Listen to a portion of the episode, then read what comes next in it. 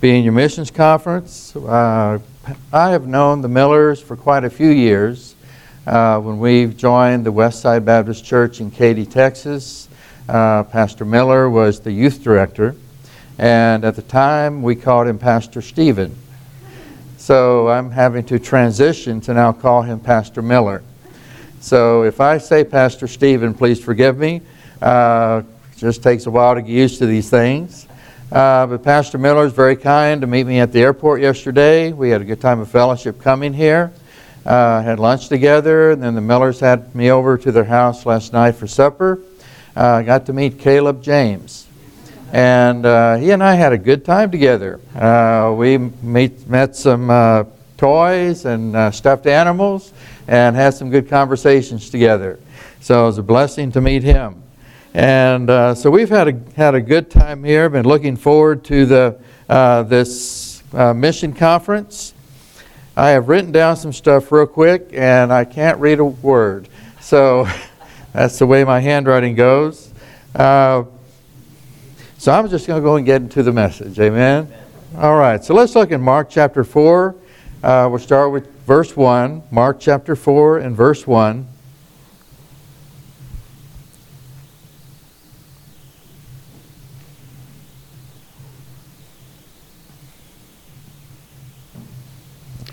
Okay, before I get into that, I can read one thing I wrote down about our prayer card. Uh, if you will, pick up on our prayer cards and be sure to pray for us. Now, uh, I think as the other missionary mentioned, uh, the two thirds, the best of us did not come. Uh, so Colette is my wife, Weston is our son, and uh, they were not able to come because Weston has Down syndrome and will not wear a mask. So coming by air, he was not able to fly with us. So my wife and Weston, my son, are at home. I'll be mentioning Weston some in the uh, presentation tonight, the video presentation. Uh, and he's quite a character. Uh, he's 33 years old. He's uh, nonverbal, but we communicate using sign language. And he always has a lot to say. And so he's just a real blessing to us that God has given him to our family. And we praise God for him. All right, in Mark chapter 4, starting with verse 1, says, And he began again to teach by the seaside, and there was gathered unto him a great multitude, so that he entered into a ship and sat in the sea, and the whole multitude was by the sea on the land. And he taught them many things by parables, and said to them in his doctrine. And then let's skip to verse 33. It says, And with many such parables spake he the word unto them as they were able to hear it. But without a parable spake he not unto them. And when they were alone, he expounded all things to his disciples. And the same day, when the even was come, he saith unto them, Let us pass over unto the other side. And when they had sent away the multitude, they took him even as he was in the ship, and there were also with him other little ships. And let's have a word of prayer. Our Heavenly Father, we thank you for the opportunity to be here today. We thank you for the opportunity to meet again. And Lord, we just pray that you be with the Word of God today as it goes out, that you would uh, help it to go out with power, uh, that you would meet with us in spirit and in truth, and that you would speak to every heart today as we listen to the Word of God. We love you. We thank you for loving us. In Christ's name we ask it. Amen. Here we find Jesus. It says he was on the seaside, the people were on the land. Uh, Jesus was sitting in the boat.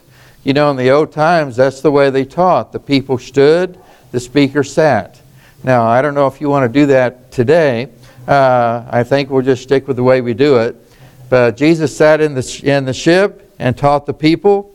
And he taught them many parables. He taught the parable of the sower he taught about putting our candle under, under, uh, on a candlestick and not under a bushel. He spoke about the kingdom of God being as a seed cast into the ground and continually growing, and we don't know how it grows. He spoke about the parable of the mustard, mustard seed. And so Jesus taught the people in parables, and he taught them into the evening. And then he said, Let us pass over to the other side. Now, here was Jesus with an audience. He could have continued teaching day after day, Uh, he could have continued working with them, but when the evening came, he was moved to change his location and go to the other side. Now, throughout the Gospels, we see Jesus continually going to the other side. In Matthew chapter 8, it was while he was on the other side that he healed two men who were possessed with demons. In Matthew chapter 9, as Jesus was on the other side, he healed a man sick of the palsy. In Matthew chapter 14, as Jesus arrived on the other side, this is the other side of the Sea of Galilee, uh, people brought sick folk to him, and the people believed that if they just touched the hem of his garment, that they would be healed, and of course they were. In Matthew chapter 16 is on the other side that Peter made his great confession that Jesus was the Christ, the Son of the living God. In Mark chapter 5, while on the other side, Jairus' daughter was raised from the dead, and the woman with an issue of blood for 18 years was healed. And in John chapter 6, while on the other side, the people came and found Jesus and they were healed. Now, I love America. I believe that living in a foreign country makes you appreciate America even more. We have the best in our country, and yet so many times we take it for granted.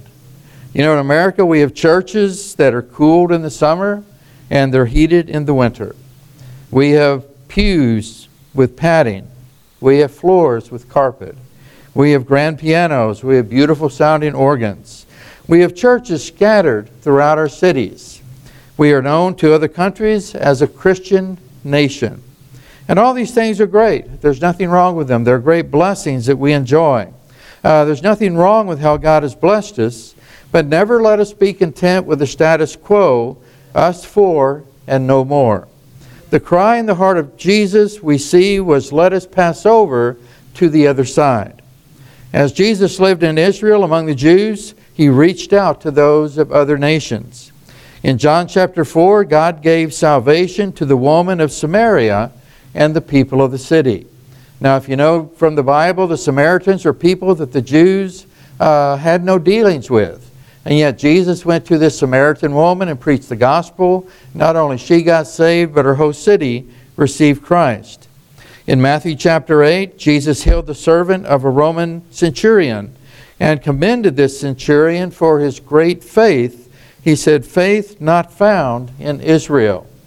In Matthew chapter 15, Jesus healed the daughter of a woman of Syrophoenicia and commended her, saying, O woman, great is thy faith. Now, these were non Jewish people, and yet Jesus commended them for their great faith. Jesus was interested in other people and people of other nations. After Jesus was crucified and arose from the dead, his command to the disciples was Go ye therefore and teach all nations. And later he told them to be witnesses both in Jerusalem and in all Judea and in Samaria and unto the uttermost part of the earth. One word in this verse that's always stuck out to me is the word both. He said, both Jerusalem. And while you're going to Jerusalem, also go to Judea. And while you're going to Judea, also go to Samaria. And while you're going to Samaria, also go to the uttermost part of the earth. Now, the only way you can do this is by sending missionaries. We work here at Jerusalem. Uh, we send missionaries to Judea, to Samaria, and to the uttermost part of the earth. Je- Jesus was interested in others both at home and around the world. In 1977, God spoke to our hearts about carrying the gospel to the country of Thailand.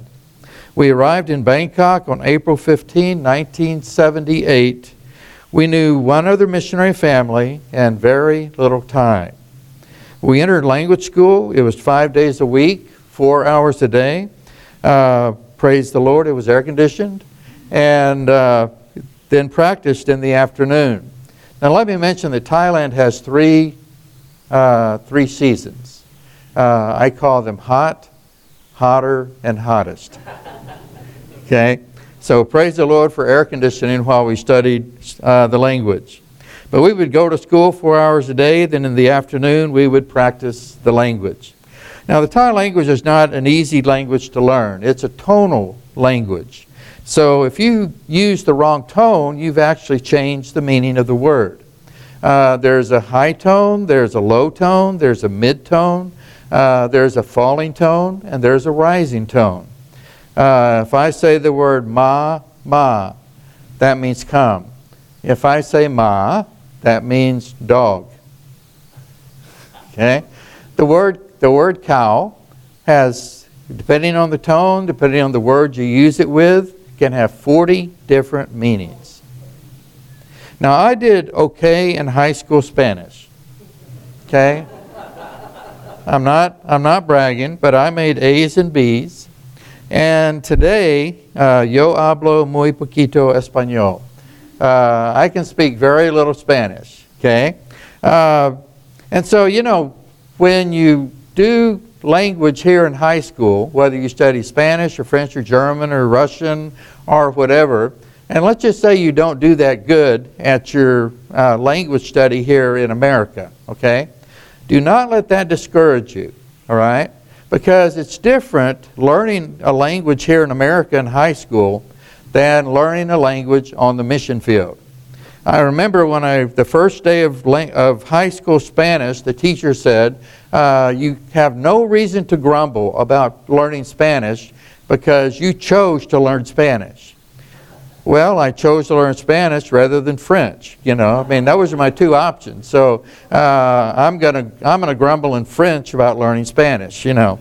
So she said, "Don't don't complain." But I, you know, today I can hardly speak Spanish. All right, but I did make A's and B's. But the thing is, when you go to the mission field to learn the language, uh, you have a drive, you have a desire to learn that language. Uh, you have a desire, first of all, because you want to eat. Uh, you want to be able to order food. Uh, the second desire that you have is that you want to be able to give out the gospel of Jesus Christ. And as you're in the country, you're in an, an immersed situation. Uh, God, you meet, you know, everywhere you go, you find people that speak that language. And so God can bless people when they go to the mission field to learn that language. So if you didn't make it in high school French or Spanish or German, uh, don't be discouraged by that because when God calls you to be a missionary and God puts you in a foreign country to learn that language, you will learn that language. I guarantee it. After three months, uh, God, uh, after practicing, I was able to memorize the Romans Road in Thai. Now, I could give a little bit of explanation, not, not real deep. You know, I'm still learning the language. But we would go out with a missionary family. They had three children, and we'd do street meetings. And they would go out, we'd go out and they, they would sing, the kids would sing, very cute, and would gather a group of people. Once the people gathered, then I would get up and give the Romans Road in, uh, salvation and Thai.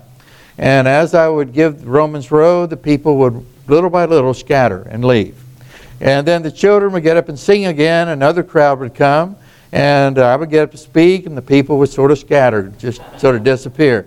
And we would do this for an hour or so, uh, just giving out the gospel and trying to spread the word of God, give out tracts.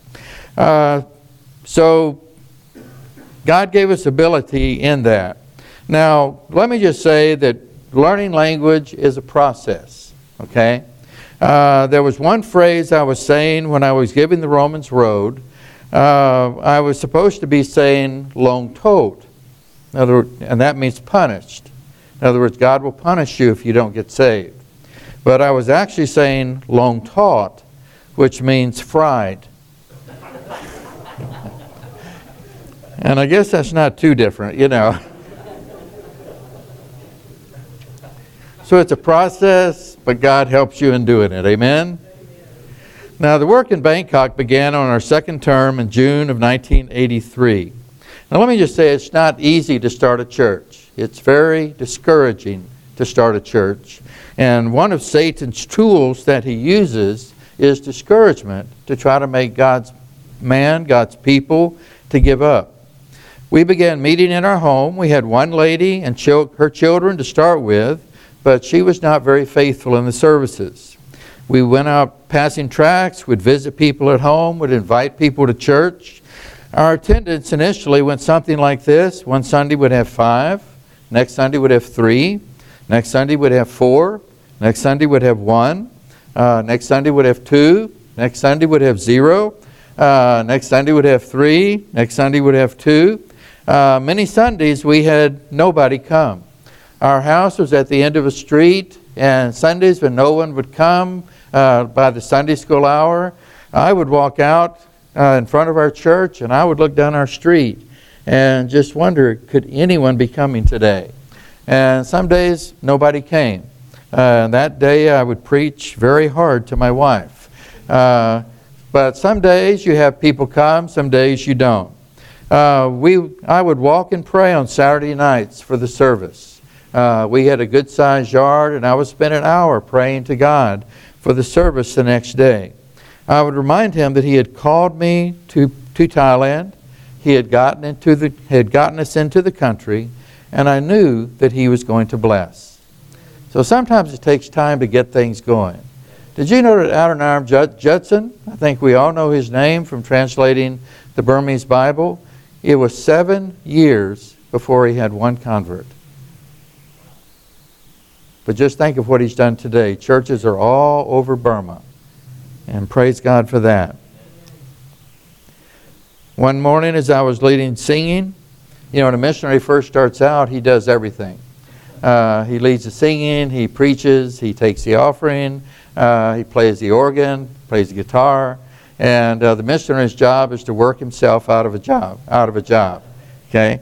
Uh, so one morning I was leading singing, and there was a man sitting just to my right, and he was singing at the top of his lung. It was a song, uh, I'd rather have Jesus than silver or gold. And that really impressed me how loud he was singing that. And so when we finished singing, just before the message, I asked him, I said, You know, you really sang that well. Is it true in your life that you would rather have Jesus than silver or gold? And he said, No, I'd rather have silver and gold. now imagine that just before you get up to preach. But you know, after seven years of being in the country of Thailand, things began to happen. We had a man come to study English. His name was Bot. Uh, he studied uh, English three or four months, came to our services, and after that time, he received Christ as Savior. We had a man named Jesta. He sold appliances at a GE store. Uh, he was deep in sin and unhappy. Um, he came to church. He understood about the gospel and he received Christ as Savior. And both he and his wife got saved, and he became the pastor of our first church. There's a lady named Wit-. Uh, she came for English. Uh, she came for one year. Uh, she was a teller in a bank. And uh, then she dropped out for six months. And one morning I was outside on the street passing out tracts, and I saw her, and I, said, I said to her, uh, How are you? and uh, there's a lot of noise, and I'm really a quiet person when I speak. So she understood me to say, Are you going to come to church this Sunday?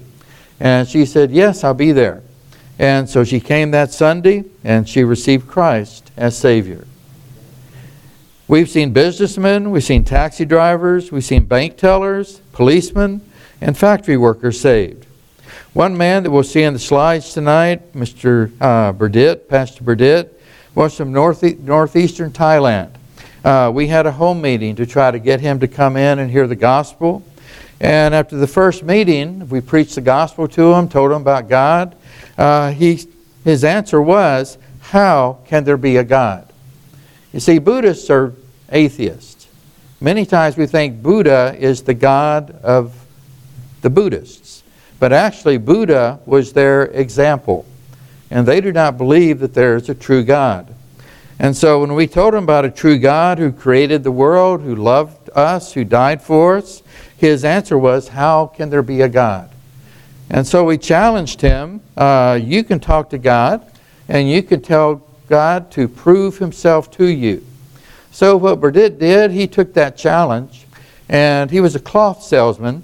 So he went to the market and he filled his knapsack full of cloth. And he would go door to door selling this cloth. And so the first day he went door to door, and his challenge to God was if, uh, if, you're, uh, if there's really a God, then help me sell all of my cloth today. So he went door to door. At the end of the day, he had sold all his cloth. He said, Well, this is probably a fluke. So, second day, he went out, filled his back, his knapsack full of cloth. He went door to door selling his cloth. He sold everything. And he said, That's still probably a fluke. And so, third day, he filled his knapsack full of cloth. Uh, he said, If there's really a God, if you're really alive, if you're really there, help me sell all my cloth. And that third day, he sold everything that he had bought. And the third day, he said, This isn't a fluke. He said, There's a God. And a few weeks later, he received Christ as Savior. Today, he's pastoring a church in the northeast of Thailand and doing a great job there. Uh, so we praise the Lord for those who have received Christ. Uh, the other side. Uh, for Jesus, the other side was located in the country of Israel. You know, in his entire ministry, he never left Israel, but he went to the other side and told people there about Christ. For the Apostle Paul, his other side was on the mission field. He went to Turkey, he went to Greece, he ended up in Rome. Uh, his mission field for him, the other side, was the mission field. our other side may be located here in our home. It may be the other side of the street to tell our neighbors about Christ. Uh, it might be the other side of the state to tell others and start a church somewhere in our state. Maybe the other side of our country or maybe the other side of the world that God wants us to give out the gospel. Thailand has 77 provinces, and most of them are without a true gospel witness. Many young men in our first church surrendered to preach when they, and while they were seeking direction where to serve God, uh, I counseled them about how to seek God's will. Now, let me just say that seeking God's will is something that's always been hard for Christians to grasp. Okay? I think partially because we haven't experienced it. I think another reason it's not always the same for every person. And another reason it's such a high calling that we want to make sure we get it right. And so when the Thai men who had surrendered to preach were seeking God's will about what city to go to and where, uh, you know, where to start a church, uh, what I would tell them is this that God is going to speak to you. I don't know how He's going to speak to you, but He will speak to you. And when He does speak to you, you will know it. And so each one prayed, and God led them, and God gave them a city to go work in. Some went to their hometown, some went to other places. But God spoke to them and gave them a directive of how to serve. Thailand is a hard place to minister the gospel. It's a place with hard hearts. Uh, they've had hundreds of years being indoctrinated in Buddhism. Uh, things went slow at first, uh, but what kept us there was God's call because we knew that God had called us to the country of Thailand and we knew that God was going to do something great in that country. The other side.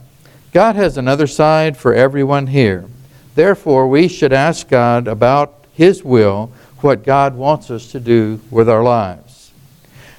And I'll say to you, as I say to the Thai preachers, when you seek His will, I don't know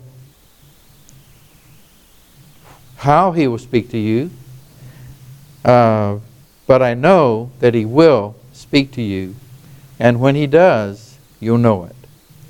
So we should all pray and seek God's will. Maybe God's will is for us to be uh, here at home, uh, praying for missionaries, giving to missions, uh, going soul winning, winning others here to Christ. Some of us here, God may want us to go to a mission field. Uh, we should pray and seek God's will for what God wants us to do. And when God calls us, then follow God's will. One thing that encourages me is that when God calls us somewhere and when He leads us, He's always in front. So as He's leading us into battle, we don't go alone, He goes with us. You know, one thing I always pray when I'm going soul winning, wherever I'm going to go and give out the gospel, is I pray that God goes with me and that God goes before me. And God touch the hearts of the people that I'm going to go and give the gospel to. first time I won a person to Christ, I went with an older teenager, and uh, he was older than me, he was taller than me, he was bigger than me, and uh, but he was also scareder than me. And as we went to the door, we had agreed at, before we went to the door that he was going to give out the gospel. And so he knocked on the door. When the man came to the door, he said, Hello, my name, and gave his name, and this is Philip Pope. And Philip would like to tell you how to get saved. and so we went in. It was a mobile home. We went in and stood in the kitchen of the mobile home and gave the man the gospel, and he received Christ as Savior. So, whatever God calls us to do, God's called us to do that. It's going to be uh, end up in success. So, put your life in God's hands. Uh, seek God's will. Whatever God calls you to do, follow Him in that, because He will go with you and He'll go before you and bless in the work that God wants you to do. Every, every one of us have another side. Let's seek the other side that God has for us. All right, Pastor Stephen. Thank you, Brother Pope. Think about the other side.